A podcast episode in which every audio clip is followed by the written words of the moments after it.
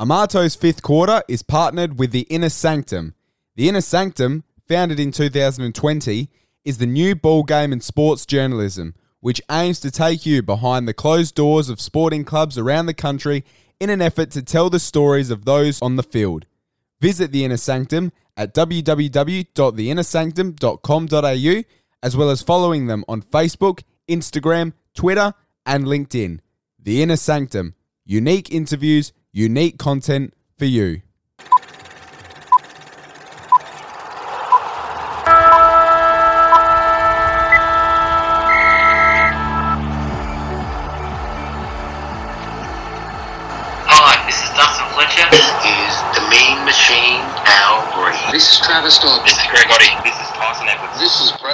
This is Dale Kickett. This is Eugene Glenkovich. This is Kevin Brooks. This is Jack Fitzpatrick. This is Daryl McDonald. This is Sam Jacobs. This is Calvert. This is Marcus Flourish. This is Sean Redhage. This is Hamish McIntosh. And you're listening to Amato's fifth quarter.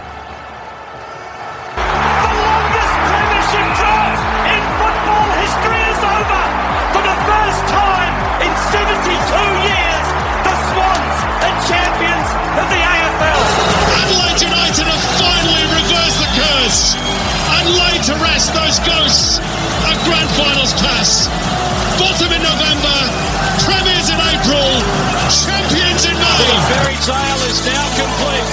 And after once being the worst franchise in Australian sporting history, the Sydney Kings, with an unprecedented three-peat, have become Australian sporting royalty. Thurston the choose from with Coot. He hits it, he's got it! He's got the field goal! He's got the premiership! He has gone from a captain to a legend and probably rugby league immortality. Oh, they scored to the home. They've gone back to back. You cannot believe what you're seeing in a big bash thriller. Williams is there. He makes the catch. What a windy road home it's been, but for the first time in 10 years, the Claxton Shield is back in Brisbane. Presenting to you, Liam and the Melbourne Ice, the Goodall Cup.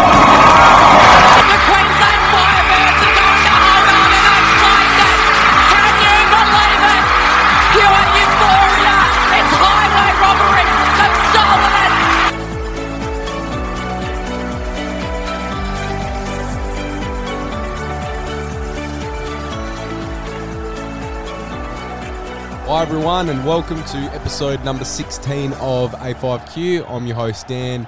And today, for the Sweet 16th to celebrate, we have got a very special guest on. Tonight, my special guest is Hamish McIntosh, who played in the AFL, played for North Melbourne and Geelong as well.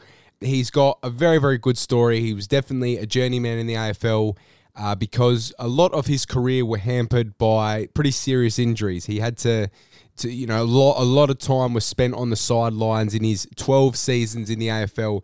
He played 126 games, but he could have possibly played a lot more than that. Probably could have hit around sort of the 230 to 250 mark, and it's a shame that he had so many injuries that really uh, hampered his career because, I mean, he was a very good player, great ruckman for, for North Melbourne and Geelong, but had he not had all those injuries, it would have been interesting to see how good he really could have been with his size and his build and how strong he was um, and how dominant he was in the ruck. It would have been great because I think he could have been just as good as the likes of Nic Naitanui and, and Max Gawn and Brodie Grundy and these sort of guys. So the fact he never really got a great run at it is a shame. But when you listen to him speak, you'll gauge the sort of character he is. A very he's a very positive man, and he he's very grateful for the career he had. Because I mean, I asked him in the interview. I said, "Do you regret not playing?" As consistently in terms of getting continuity in your game and and playing regular football, and his answer is very very interesting. And I'm not going to spoil it or anything, but he's got a great perspective on his career and his life, and he's very grateful for what he has. From 2003 to 2015, he played 126 games for top level AFL, scored 66 goals, and played in four finals.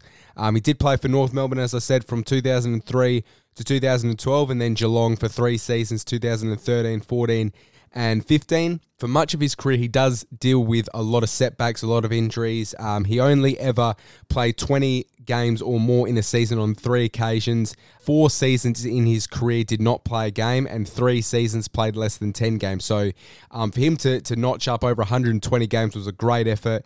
Um, he talks about a lot of different topics, North Melbourne days. He talks about Dean Laidley, who, of course, we know now uh, is Dani Laidley. I mean, that's not something we get into that side of things, but we get into Dean Laidley and what the influence he had on Hamish McIntosh's career. We talk about the 2007 season, which, of course, is, is sort of a forgotten season, really, because North Melbourne came into that year not expected to achieve too much, and they ended up uh, finishing fourth and going all the way to the preliminary final. So that's a, a really interesting story there, as well as the period where there was a little bit of talk in the AFL that North Melbourne were potentially going to relocate to the Gold Coast. That's something he touches on a bit as well. That was a really interesting topic. Uh, we talk about his move to Geelong at the end of the 2012 season and that first season at the Cats in 2013, where again he wasn't able to play a single game, and, and that being the most difficult year, not just of his career, but of his life. And he goes into that as well. And then eventually in 2015, that final season at Geelong, where again, unfortunately, he didn't play a game. Uh, we talk about the decision to retire. His perspective on his career was something that really stood out to me. So, so definitely a lot of respect for him and, and the way he carries himself as a person and, and as a footballer as well. From the North Melbourne and Geelong football clubs, it's Hamish McIntosh about to come onto the ground. So join in the chorus and sing it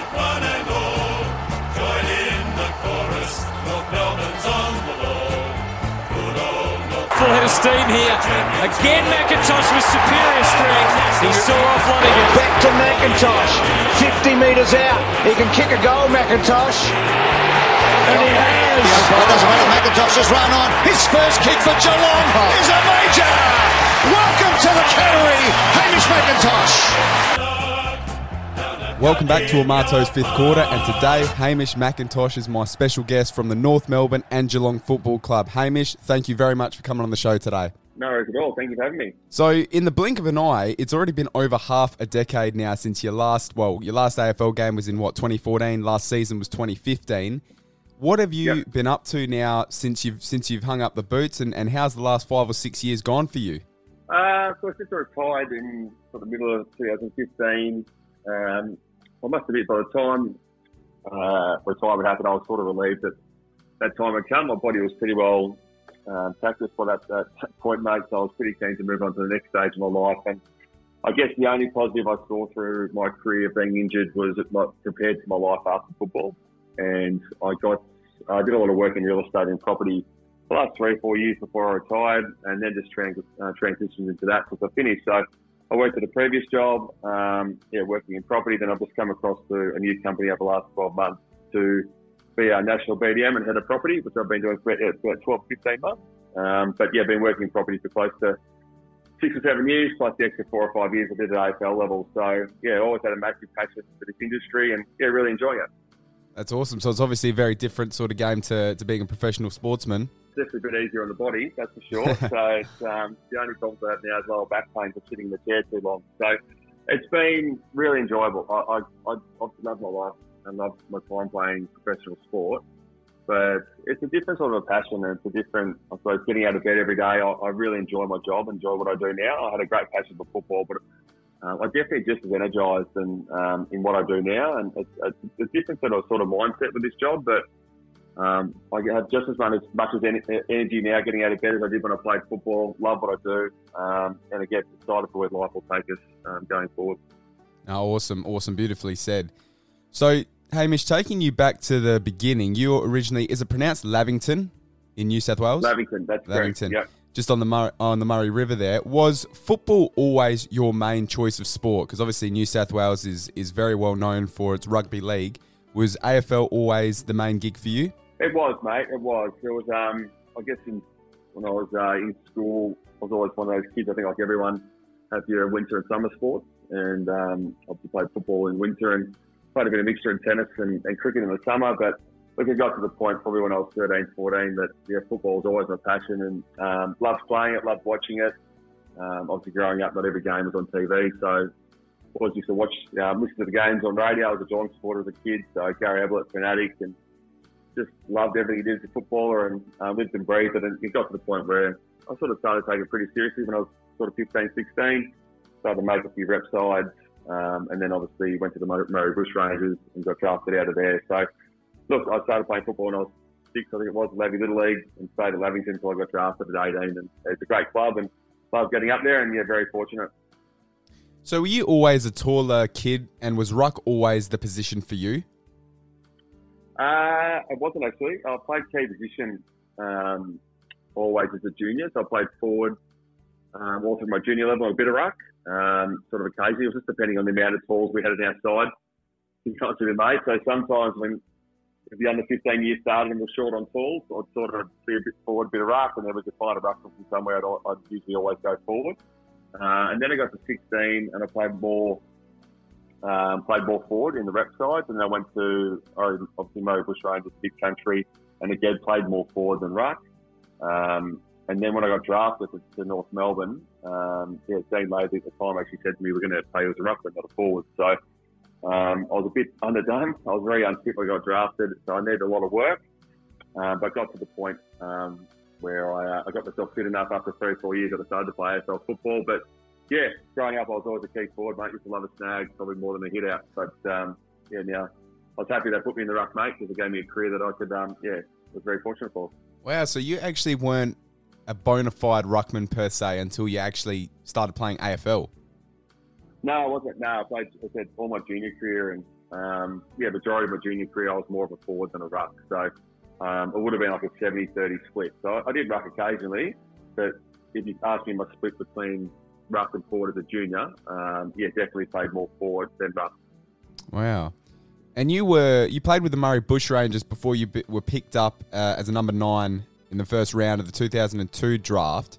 When was it you knew you had the capabilities to actually play football professionally in the AFL? Well, I don't think it was ever really come to me there was ever a time that it hit, but I just sort of realised, I guess, when I was about 15, 16, that I started to make a few um, of the school side, rep side, etc. And then even that, I never really took that seriously. And then my first year at Murray Bush Rangers, I went okay.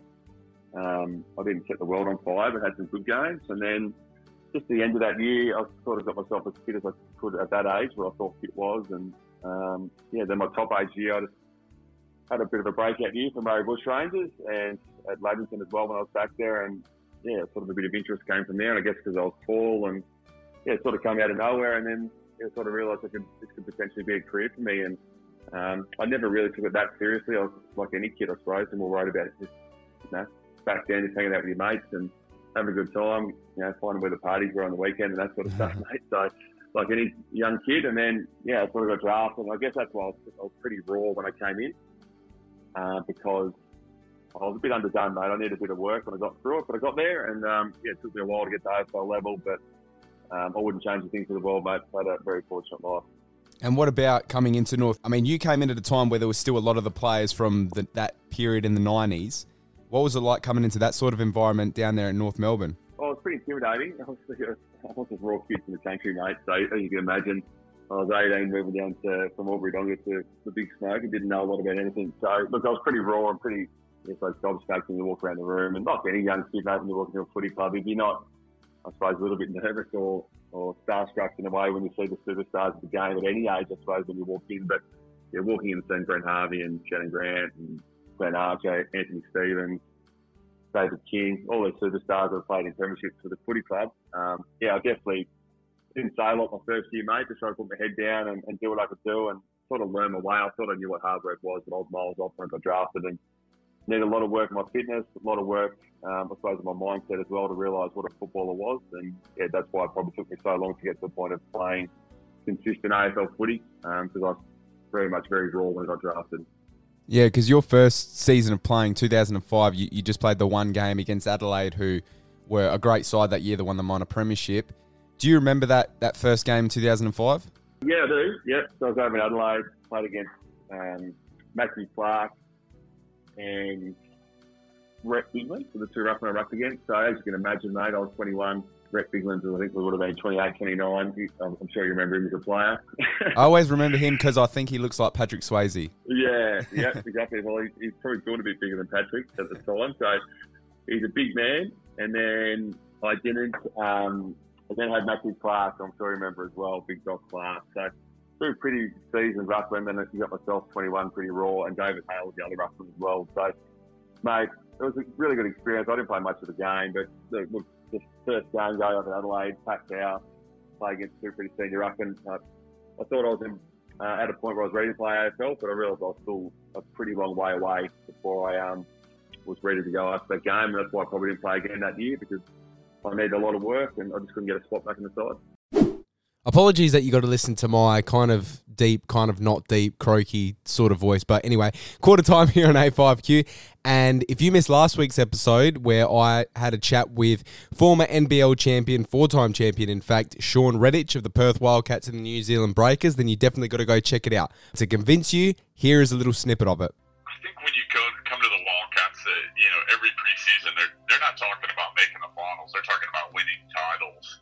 And uh, you know, we hadn't done that up until that point. We had had some good teams, but just hadn't got over the hump. And then brought in Rob Beveridge, and you know, he brought in a, a lot of different guys. We only kept a couple guys from the year before, so I'm not sure we really thought that first year was going to be a championship year. But we were playing some great basketball at the end it was a, a really close uh, season. We ended up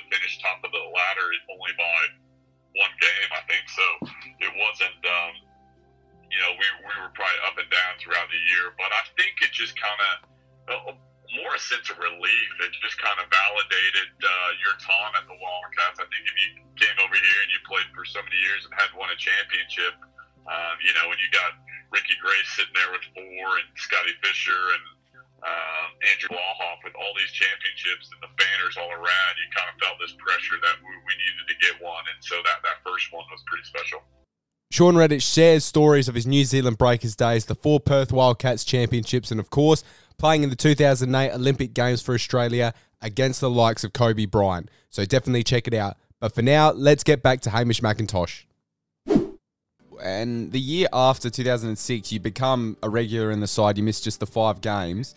But the year after is one I really want to talk about because 2007 was, if not your best season, certainly your most consistent. You played every game that year, 25 out of 25. And North Melbourne really surprised the whole competition and they make the top four under Dean Laidley.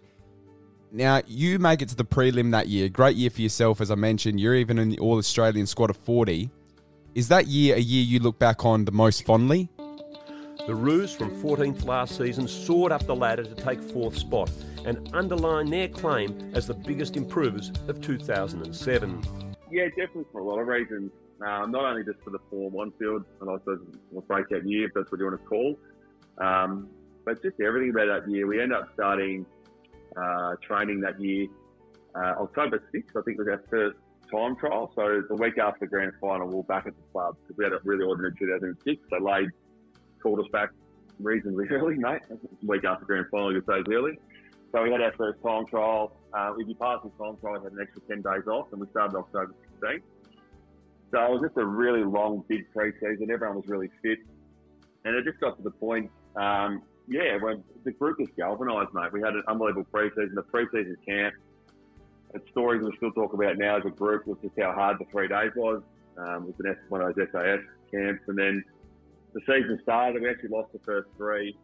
Um, there was all this talk about us going to the Gold Coast. There's just so much stuff going on. And then we lost the first three games, and then we ended up winning the next six and just got on a run that year. And um, we beat Geelong down in Geelong, and you know Geelong ended up winning the flag that year, and we beat them down there in round four or five, I think it was. So just so many good stories. And the group was as tight as a group as I've seen at a footy club that in my 13 years of playing. You know, we had a great time on field, but off field, you know, have a good win, and you know, you get 25 boys there to a beer after a game, and it was just a great time to be alive, and, and the group really galvanised. And um, yeah, footy wise myself, yeah, I suppose I got fit, had an opportunity to, to be the number one ruck that year. Uh, we cleared a lot of the old ruckmen out in 2006, and Slade said to me that it was your opportunity to take the ruck spot. They're going to play David Hale forward, and I suppose it gave me the attitude and the incentive I needed, mate, to get fit. And yeah, sort of took the opportunity from there. Yeah, because you mentioned there there were talks you were going to go to the Gold Coast, and that's one thing I also wanted to ask you. Was that ever something the players actually thought about, or did, did you guys ever discuss that? Because there was a point in time where it looked like it was seriously going to happen. We've responded to the Kangaroos' request as to the 12 month extension, and we've said no to that request.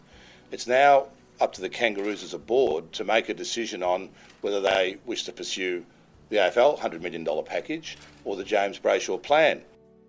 Oh, there's always talk about it in the locker room with each other, but as a bit of a, a side combo. But we never really knew how serious it was because the club never really, we never sat down and had a meeting about it saying we're going to move or this might happen. And we just sort of, you know, you got secondhand information from a bit of the club. Um, you know, you hear about it in the media, you hear about a bit of stuff, but yeah, a lot of the time, um, yeah, that's how we sort of saw it. I don't think we ever really thought it was going to happen because, you know, James Brayshaw and everyone sort of led a pretty hard charge that we're not going anywhere, and we're obviously pretty keen to stay in Melbourne as well. So there's just a lot of talk around. I think it's just another thing that added the fuel to a pretty good story over those few years. That yeah, the group sort of, as North always does, finds a way to compete. And um, yeah, we had a great period of time in 07 and 08. And, um, yeah, just added something to it. But yeah, in terms of going to Gold Coast, yeah, I never really thought we'd go. But again, there was a lot of media speculation about it. Yeah, interesting. That 2007 season, despite how good it was, you guys finished fourth. The the finals campaign was quite uh, quite disastrous, really, because you lose the first qualifying final to Geelong by 106 points. You then go play in the semi final. You beat Hawthorn, who were sort of up and coming, you know, at towards that premiership, those premiership years, and then you go to the prelim and you lose again to Port by nearly 100 points again. What what went wrong in that 2007 final series? In front of 77,000 at the MCG, the Kangaroos would receive their sternest test so far against the full strength and heavily favoured minor premiers Geelong. Showing the spirit of old, Michael Firrito goaled early, and for much of the first quarter, the teams were evenly balanced. Things would go awry from quarter time. To McIntosh, 50 metres out. He can kick a goal, McIntosh. And he has. to Nathan Ablett. To full forward. Johnson turns his man. Here's the 100 points. Over the top. Chappie's got five. And that's it. A record breaking win. The season petered out for the Kangaroos with a humiliating loss to the Power in the second preliminary final at AAMI Stadium. After an even start, the Roos were unable to match Port's run. It's no laughing matter for the Roos. Tredrea. Oh, don't tell me. Oh, Tredrea! Party time! Yeah, we obviously we had a great year. We're all pretty up and about, um, and then got to the final series, and look, Geelong were red hot. Um, Yeah, no no one was going to beat Geelong younger. that year. Yeah, they only lost two games for the year, and yeah, look, we wouldn't have thought we were going to lose by 106 points, that's for sure. But we took it overall, mate, and they just got on a run, and she's all bloody good. So, yeah, look, it wasn't the day we wanted, but again, everyone wrote us off again after that game. Probably every right to as well, the way we played, and then come back and responded, and we had a really good win against the Hawks on the, the Saturday night against MCG. So, and then look, the week after was a disaster. It wasn't obviously what we wanted. Uh, ran out a bit of puff. Um, thought was too good. I'm not sure how we would have gone in the grand final anyway if we got through, but it would have been a great experience to experience what that was like the whole grand final week and get to that point. You never know what could happen, but look, the way Geelong were playing and the side they had, they had, it would have been a pretty tough ask. But yeah, look, it, it, it still be known as a disaster, I suppose, but it's still pretty positive to think we've gone from 15, 16 the year before to playoff and a prelim um, with everything that was going on at the footy club. Um, yeah, it was a pretty amazing year. Yeah, nice. And just on Dean Laidley, who uh, you know, as we know, is is now Dani Laidley, and that's something we we you know we're not going to get into now. But in terms of your experience with him as a coach, how did you? How what was your relationship like with Dean Laidley as a coach, and and how was he for your development? He was brilliant. I loved him so as a coach. So look, he was intense, and he had some. other- Like the club wasn't the easiest club I had to go overall to coach. Like you have to worry about the playing group for one, but obviously the club as a whole too, probably financially wasn't the most strongest club as we know. So he would have a lot of stresses as a, as a coach, dealing with a lot of external things to worry about as well, not only just the playing group. But as a coach myself, mate, I, I openly say that I wouldn't have got anywhere near my career without Lade. So he um, drove and rode me very, very, um, yeah, to, to the point of training. He would do all the running with me. He'd do all this sort of stuff because I couldn't, um, I was very unfit. And Lades just continually was on my back to make myself better, seeing what I was always doing to be a better player, making sure I was always doing extras. Because I needed that someone to really rev me up and keep me accountable because I was at, at that time being young, I didn't have that in me. I didn't have that work rate in me. I eventually got there and learned that over time being in the system. But yes, he just rode me really hard at training. Um, he was always doing the running with me. He was always getting aggressive. He was always spraying me when he needed to, but then giving me the positive feedback when I needed it. So, look, as a coach, I love what he brought. And I said, I openly, say that I, there's no way I would have had the career and played as long as I did without him as a coach. Um, tactically, he was brilliant. Um, and I very much enjoyed our time under him. So when he departed the club, what was that like for you? As the chairman of the North Melbourne Football Club, it's my duty to inform you that earlier today, Dean Laidley contacted me to say he was resigning as the coach of the footy club effective immediately. Dean's influence on this club has been immense. He is, of course, a premiership player, a seven-year coach, and most importantly, a respected and greatly admired North Melbourne person. Oh, it's disappointing, but I think everyone knows that you're never really going to play under the one coach for your life. If you do, it's pretty rare. So I think we sort of saw it coming. We had a really good run in 07, 08. Um, and I guess Lade sort of felt like he got the most out of the group. So in 09, he sort of felt like it was time for him to stand aside. Um, stand aside. So yeah, look, it was it was sad to see him go because obviously he formed a really close bond with the coach after seven or eight years. Um, but um, yeah, really grateful for the experience we had underneath him. He yeah said we had some great times on the Lades, on and off the field. We had some um, yeah, when he let his hair down, mate, he's really funny. He got his over around the boys and he cracked a really good joke. And then obviously on field, mate, he was really good with um, yeah, with his tactics. And I think he got the best out of our group for that period of time. For the results we got, I think was pretty impressive. Just as we're going back a little bit, so 2007, I mean, we talked about the final series, but all up, it was a very good season for you guys. What was the hope for the group going into 2008? Because obviously, when you have a good season and make a prelim, you're expected to go one higher the next year. That's just how it goes. What was your hope going into 08? Because everyone automatically assumed you were going to go to the to the next step. Was there a lot of pressure going into that 08 season? I, don't think so. I think we just, I think we set expectations on ourselves to perform. We actually had a reasonably good year. We just we were top four all the way through. I actually had a disaster that year, so I I was counting my PCL um, early in the year. So I sat my PCL, I think it was around eight or nine, and before that, I had a really shit preseason and um, came into the year unfit. And I played some half decent games, but had some average games as well. And, and then when I got to round nine, sat my PCL, so I missed a lot of the year. But as a group, um, we had a pretty good year, and we got to the, the last round. We were playing Port Adelaide. Um, we were 10th of 11th, and we were fourth. And we only had to win that game to get top four. And we just had a disaster, and we lost all by 60 or 70 points, I think, at the MCG, and we ended up finishing fifth or sixth we dropped down and we had to go to Sydney and play Sydney and Sydney and we lost the first final. So the year was a bit of a disaster in the end. It was a letdown because we should have finished top four and given ourselves a chance. But we really, the last two games of the year, we, we just faltered and um, we exposed ourselves and didn't get the top four we deserved. Yeah, because you, you were playing really good football and, and clearly establishing yourself as the number one ruckman. And then, as you said, you, you did your PCL injury midway through the season. And that derailed your sort of campaign. It might have even cost you an All Australian jacket. How difficult is it when you have such a good year in 07 and then you get a setback like that? Is it frustrating or is it just, are you very resilient in that? You just got to get, get going or how do you explain that sort of period? Uh, it's frustrating. I've had, been asked this question a lot about my injuries. It's, it was definitely frustrating because I felt like I was definitely in the peak, I suppose, the peak period of my career. I was going to play my best football. But it's very rare you go through a career where you're not injured. So I've had a lot. Of, I had already had ankle reconstruction before that, and then you know this. But I guess from my point of view, look, I had I missed a lot of football through injury, but at least I had a run at it. I had, I had you know three or four good years where I was able to play injury free, and I guess show what I could do as a footballer. But yeah, look, it was definitely frustrating that particular time to do it. Um, but I guess it just motivated me to get ready for the next year and perform. Some things happened at that end of season where I got put up for trade and a few things like that. So I was really motivated for 2009 to get back and play my best footy, which I did. And yeah, look, the part of the part of the landscape of playing football, unfortunately, is that injuries come. Um, and yeah, it's just unfortunately, mate, big Aaron Sandilands' knees a bit stronger than mine, mate, and he snapped my PCL in half. Uh, Well, you um, you as you mentioned, you did get back and play 20 games in both 2009 and 2010, and for the most Yeah. part, you're forming a very good ruck duo with Todd Goldstein.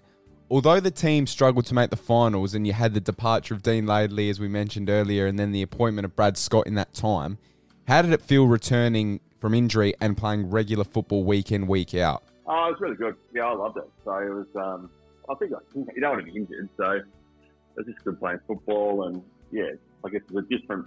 It was different than for me. I suppose 09 or 09 mostly I was a sole ruckman, but Goldie started to come- in late that year.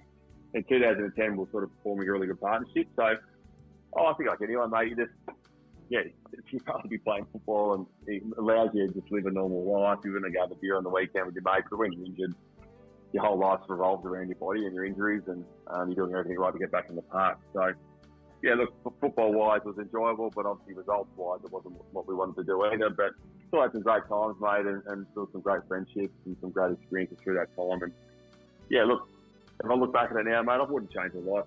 I've got some great friends and some great memories out of football, and um, yeah, 09, 010 was definitely part of that. Yeah, great perspective. But what about when Brad Scott takes over the reins as coach? Do you remember that time and when he came in? Yeah, yeah, I do. Yeah, so Brad obviously came in, a lot, lot different coaches as Aid. Um, yeah, obviously came in and uh, he got the group up and about pretty quickly. So Brad was pretty clear and thorough in his structures and what he wanted from the group.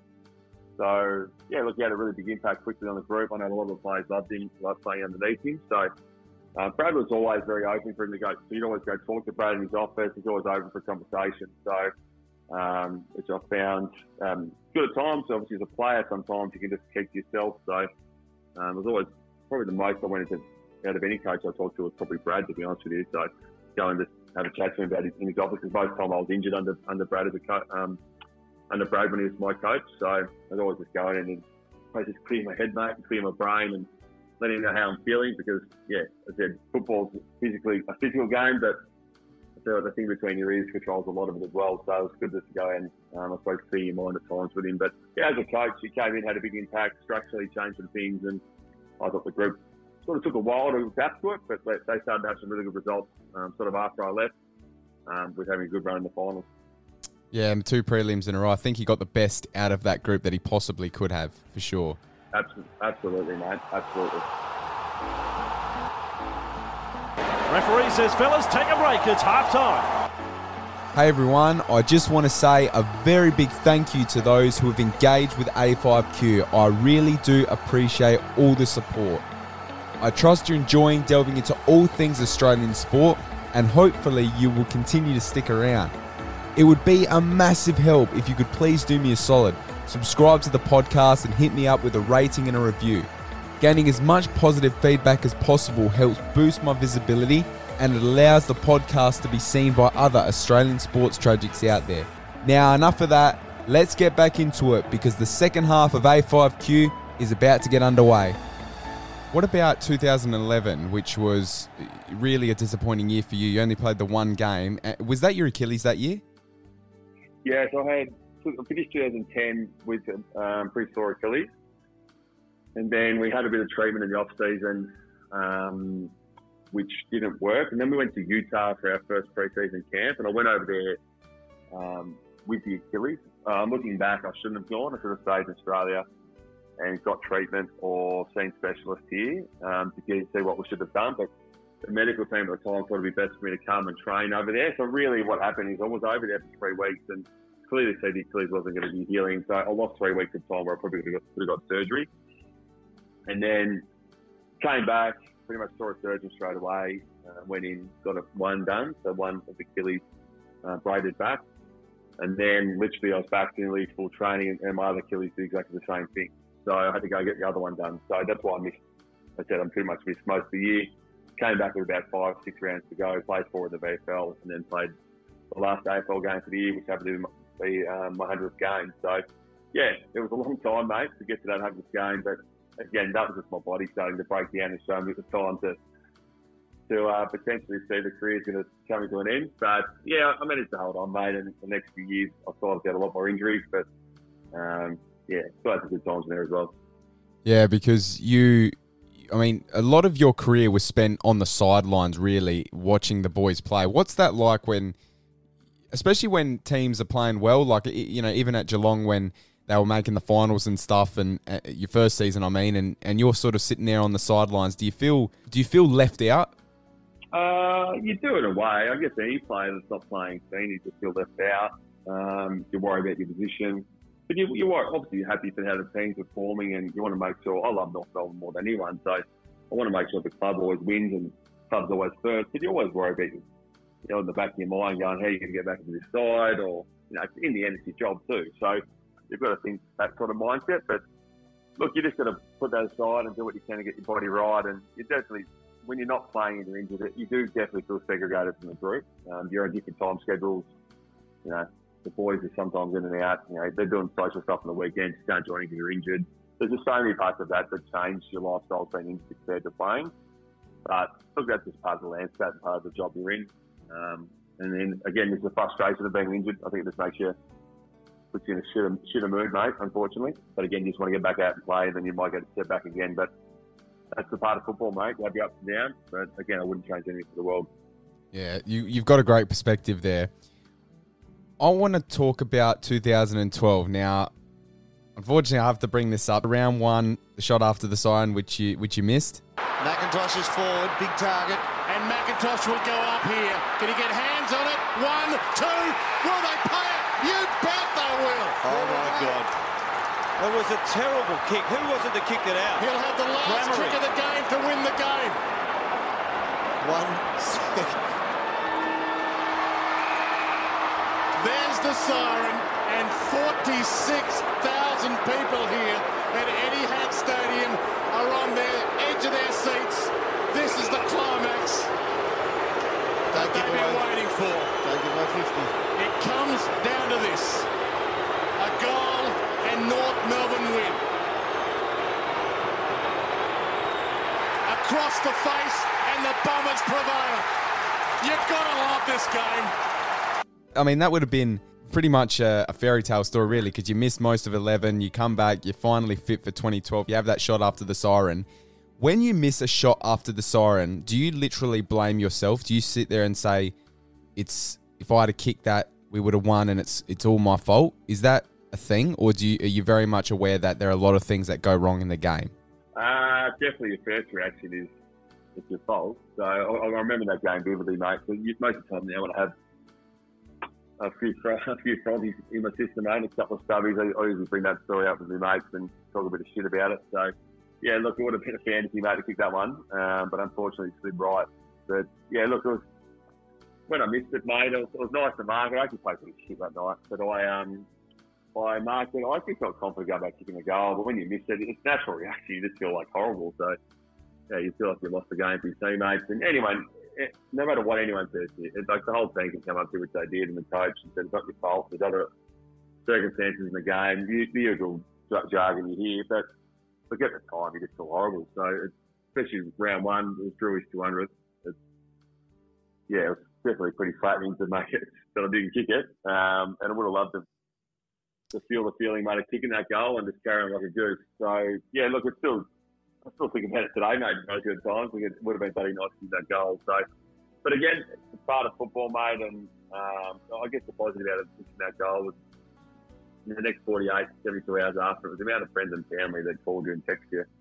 Um, it's, it's in the end, it's a game, like the game of sport, but the amount of people who call and text to make you um, make sure you're all right, you're feeling okay, you know, don't worry about it, get around you. It was overwhelming, and again, that's the only positive I can see out of it is that um, you see how many people care about you to make sure mentally you're okay and you get on with your life, which was um, yeah, it was very comforting, mate, at the time. But yeah, look, I sort of would have, would have bloody loved to kick the goal. Yeah, because I, I was gonna. I mean, you've already pretty much answered it, but I was gonna ask you when that happens and you miss a shot. Do you? How long does it take you to sort of officially say, okay, I'm gonna move on? Like, do you the next day? Do you sort of get up and you're in a foul mood? I, you know, I missed the shot. I can't believe it. How long does it take you to go? Okay, there's nothing I can do about it. We just got to look forward to the next game. Oh, the next day you feel pretty flat, uh, obviously. So, but um, oh, you just got to you got to move on quickly, mate. It's the nature of the landscape that we're in. Uh, if you just if you dwell on it too far, mate, the game you'll play shit the next week. So you just got to move on. Um, you just going to move on quickly. If you don't, um, your form will be inhibited. So yeah, look, the next day was flat. Look, you get around it. The next, I was after the game, I didn't sleep a wink. So the next day I was obviously still pretty excited about everything. So I could still think about it because I hadn't slept it off. But after the Sunday night, slept it off, got on with it. Got to training Monday. Did a bit of you know the usual shit the boys get around you and um, you know, making kick the goals in front of them. You know, shouldn't have missed it. Usual, usual crap, mate. But then once you get to Tuesday, Wednesday, you move on pretty quickly to the next week. And I was pretty keen to play well the next week, mate. And, and supposed to put that week behind me, which happened, which was great. And um, yeah, played well and, and sort of moved on from there. But yeah, it would have been bloody great to, um, to kick the goal. Yeah, absolutely. And round 7, 2012 against the Bulldogs, you go in for a contest late and again you injure your knee. Did did you do your ACL? He tracks the kick down the line. Nate McIntosh really come Oh, like Oshi's hurt himself too. Hurt his knee. He has. He's, he's landed on the back of, oh, he's in a lot of pain. Yeah, Picken, Liam Picken actually came in to remonstrate with him and then saw that he was in all sorts of difficulty. Oh, The kneecap. the Yeah, kneecap. yeah. It looks Yeah. like the kneecap's dislocated. Oh, this does not look good. Looks There's like they've got Hamish a loose- McIntosh with the substitutes vest on, ice on that right knee. No, that was so. I'd already snapped my PCL. Um, I'd already snapped my PCL in 08, and you live without it. So I didn't get. I didn't have the um, reconstruction yet. I just strengthened up, strengthened up the muscle around it. Okay. But then 2012, when I put the knee in the guy's back, it just completely destroyed my knee and made the point where my PCL becomes so unstable without the PCL ligament in there. And then I actually tried to come back two weeks later and I cartilage fell out of my knee, so it popped off. And then we got Wow. specialist opinions and it's like, look, your knees become so unstable now that you need to go back and tighten it back up. So we need to put a ligament in there, put the large ligament in there. So that's when I had the large reconstruction on my knee for the PCL.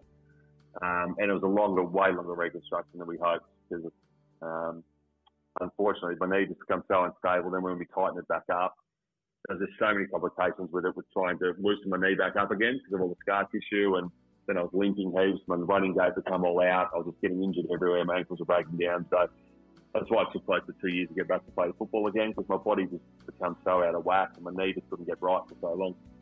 Did you have any inkling at the time that may have been the beginning of the end of your time at North Melbourne? Oh, I knew I was getting close because Gold- Goldie's starting to come into his own. And I knew Goldie was going to be a superstar, the way he was playing, uh, the way he's improving from when he first got to the club to there. You could see the guy was going to be a, a really, really good ruckman. And so for myself, the writing was on the wall that I'm sort of getting older now. Um, if my role at AFL level for North was going to be the second ruck forward, and I don't, I didn't see myself lasting in that position. So I felt that there would be people to come across or come through and take that role pretty quickly. But two genuine ruckmen in one side doesn't really work. Although I was playing okay before, but I could see it happening that if I got injured or went out of the side, it'd be really difficult to get back in. Or the older I got, they'd find someone else. So as much as I love North, mate, I didn't want to leave, but it's sort of my hat, my hat changed, mate. I realised I've got to do what's best for myself as much as I love the club. And yeah, sort of at that point where I got injured, I realised it's probably time for myself to move on from the club which was unfortunate, mate. But it had to happen because I, I still look at it now that if I stayed, my career would have ended a lot earlier than it did. Um, yeah, I, I just see myself lasting as that second forward. How did Geelong come about? Geelong enjoying a good day of the AFL trade market. Uh, North Melbourne big man Hamish McIntosh is heading to the Cats. They've also snared Melbourne's free agent Jared Rivers. McIntosh was the Cats' priority during the three week trade period, and Geelong will give up pick number 36 in the national draft. McIntosh has signed a three year deal. Rivers is on for two years. A manager, mate, at the time. Um, they were looking for a ruckman, so I just sort of left it in Tommy's hands. As my manager, I said, mate, I think it's time to go. He sort of brought it to me first. I said, I don't really want to go to any club. So he sort of explained, we never really talked to any other club rather than Geelong, that you know, they were in the window. I loved, I went to Geelong as a kid, so I, I sort of knew a few guys down there. So I thought that that would be the one that fits pretty well. And yeah, Tommy just sort of took over there, had a couple of meetings with them, and yeah, the sort of rest is history. And North were really good to, to trade me on and yeah, not make it hard or anything like that. It's all a pretty smooth process between both clubs that um, it wasn't too hard for me to get there. And um, yeah, got down to Geelong. And and that 2013 season was Geelong still had a lot of those players from that their dynasties. how frustrating was it that first season in 2013? Was there ever a time where you thought I am going to miss a premiership because they made it all the way to the prelim and lost to Hawthorn? But how frustrating was that? Yeah, and, and also just before you answer that, you're coming to a new club. Obviously, no matter what you do in the past, you want to make an impression on this new club, and you can't do that because you're out injured. Definitely very frustrating. Um, yeah, I found it yeah very difficult, mate. At the um, yeah at the time, so I guess that year was my toughest year in football. I've been talk about tough years, so yeah, it was just yeah physically I was obviously having my battles, and then um, yeah, mate. Obviously mentally I found it really difficult as well. Going to a new club and not being able to um, not being able to play at all, um, barely going out the training track, and just being out in front of all those superstars, in front of like Enright, um, Johnson, Selwood, um, you know, Chapman, all these stars at the footy club.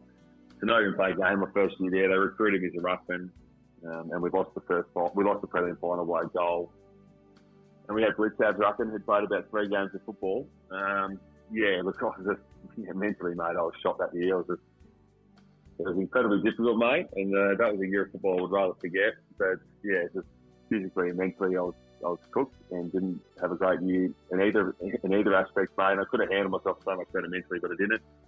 Just went in Michelle, mate, and yeah, just felt embarrassed really going to the club because we went there as a crew and played games. So it was really really difficult, mate. I, I must admit, I, I'm pretty open about that. That that year definitely tested me, mate. But got through it. But um, it was definitely a year that I would want to live again.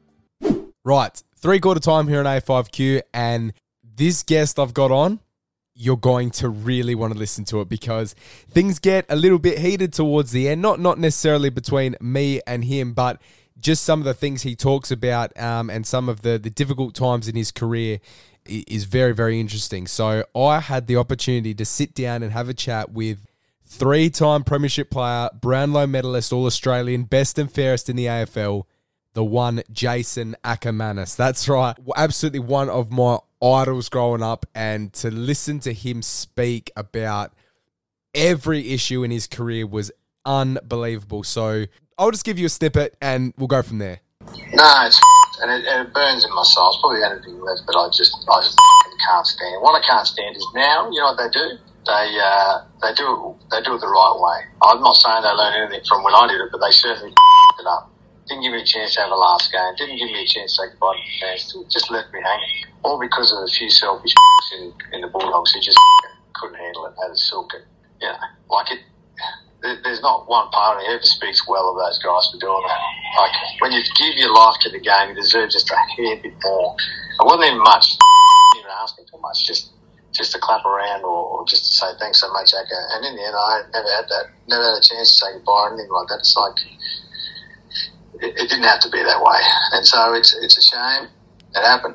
Um, you know, I walk away and I was I would have had it. I carried it with me for a long time. I got to tell you, I'm over it now. But you know, now that you mentioned it, does it still burns bright? That That was just one minute of over an hour conversation. So trust me, it gets better. You've got to listen to the full episode when it becomes available in a couple of weeks' time. And also, there is a lot of swearing, as you probably could tell, uh, in the full episode that will not be beeped out. So, just a warning for anyone that is a little bit sensitive to swear words, it won't be beeped out, okay? But anyway, let's get back to Hamish McIntosh. Yeah, the way you're talking now makes it, you know, it, answers a lot of questions because I remember your first game for Geelong. It was round one, 2014 against Adelaide at Kardinia Park. And I specifically remember you kicking that goal from about 50 metres out and your cele- your celebration, the way you're talking now, the celebration really makes sense. Do you, that moment, did you just, you finally returned to play and it was just a, a feeling of euphoria? That's what it looked like to watch you celebrate that goal. Just said the umpire doesn't matter. McIntosh has run on. His first kick for Geelong oh. is a major. Welcome to the Cattery, Hamish McIntosh. Oh, definitely was. Still gives me tingle down the spine now, mate, when you actually said it. So, oh, mate, it was just such a sense of relief. It was just, as I said, mate, it was just a long time. There's two years between drinks, between playing games, and oh, the amount of mental and physical anger and frustration I went through. And, um, yeah, it was bloody tough. So, everyone talks about it, it's a good time. That, that was definitely the toughest time through the career. So, Oh mate, when you finally just got back out in the park and just so many doubts just through- went through my head whether I was actually going to get back to that point, and then just to kick a goal, mate. My first kick at the club was a goal, so oh mate, it was an unbelievable feeling. It's still, and mate, I still think back now, I sit back in the office some days and just have some days, you- some days you just have random thoughts, and that might have come through your head, and it gives, it just brings a massive smile to my face, mate. It's um, it's great to think back at that. It's just reward for effort for the amount of time we put in to get back to that point. You know, two years of work to get back to kicking one goal. So it's um, yeah, it was great fun, and I guess that's why I was so bloody excited when I kicked the goal, mate. And I suppose trying to start to put a few of those demons behind me from 2013 and have a good year. And that year was good. Yeah, we had a great fun. The side was successful, and we went to the finals and did everything like that. So um, yeah, it was definitely an enjoyable year. Yeah, I mean, you played 19 games for Geelong. You had three seasons at the club, and all 19 games were in that one season, 2014. Uh, Geelong again have a great year. They make the top four again. They make the top four every year, but this year finished third. You play in the first final against Hawthorn, the qualifying final. It wasn't a great night for Geelong, but what was it like to return to finals football? Because you that was the first final you played since the the 07 prelim against Port. Long time between drinks. What's can you describe what it's like to run out on the MCG in a final? Uh, it was good, mate. Yeah, it was obviously. I didn't play too well that night. I ended up getting subbed. I think I was the last. Um, it was the last guys to get subbed actually in AFL football, which is good. So um, I got the red vest on, but oh, it was good. The experience is unbelievable.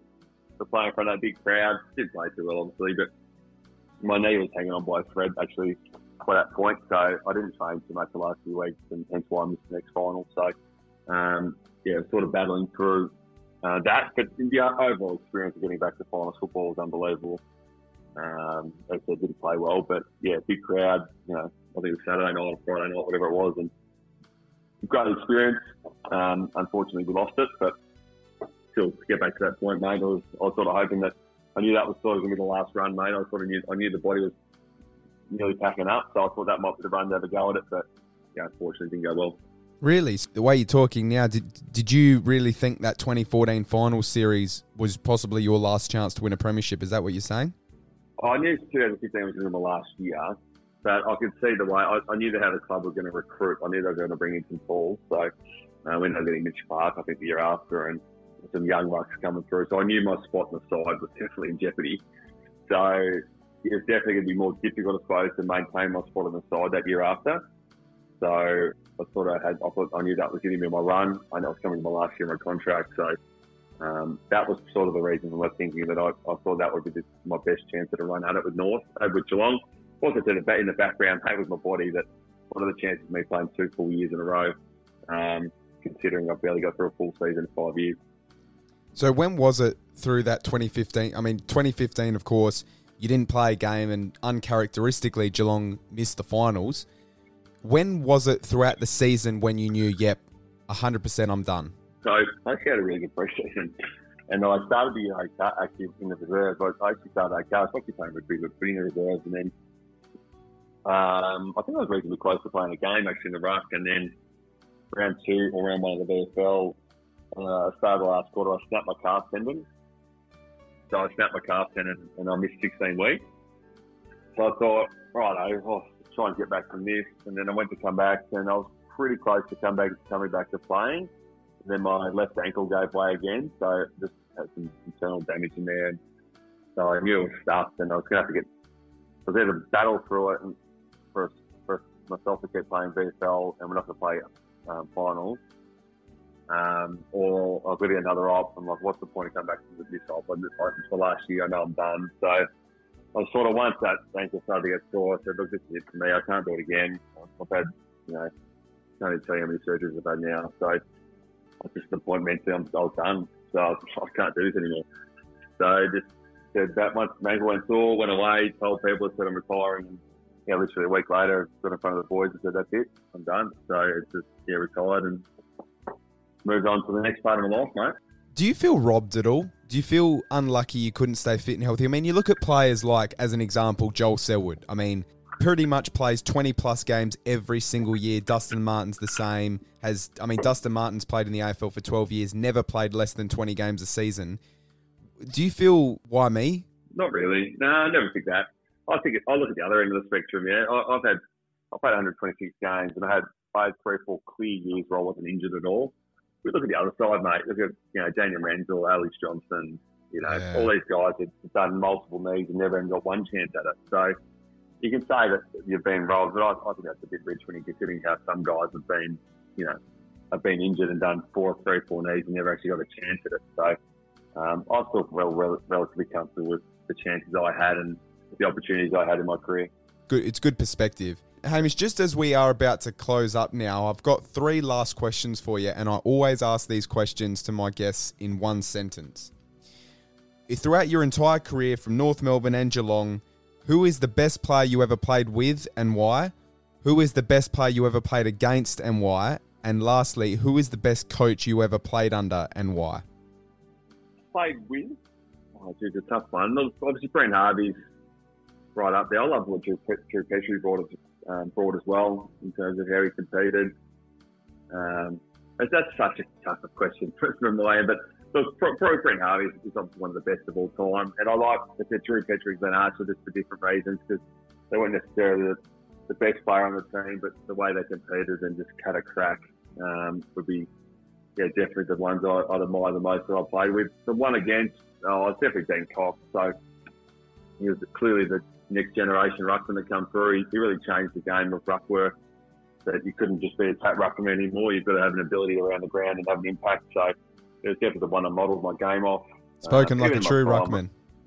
yeah, even the one in my game when I thought that um, in my game when I thought I was playing my best football and I thought I was playing okay and I thought I could beat most opponents, but when I come up against Dean Cox, he just I just couldn't beat him. He flogged me every time. Like, yeah, I just yeah, he was just such a unique player. He's so hard to match up against. And look, it, it's, it's easily the best ruckman of all time because he, he changed the landscape of the game. Like he changed the role of the ruckman. So um, he's clearly the best I've seen.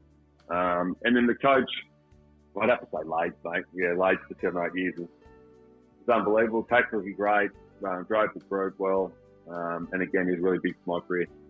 Very, very well answered. Hamish, it's been awesome to chat. I really admire your gratitude and your resilience, and I wish you all the very best in everything you're doing now out of professional football. Thank you very much for coming on the show. Thanks very much, mate.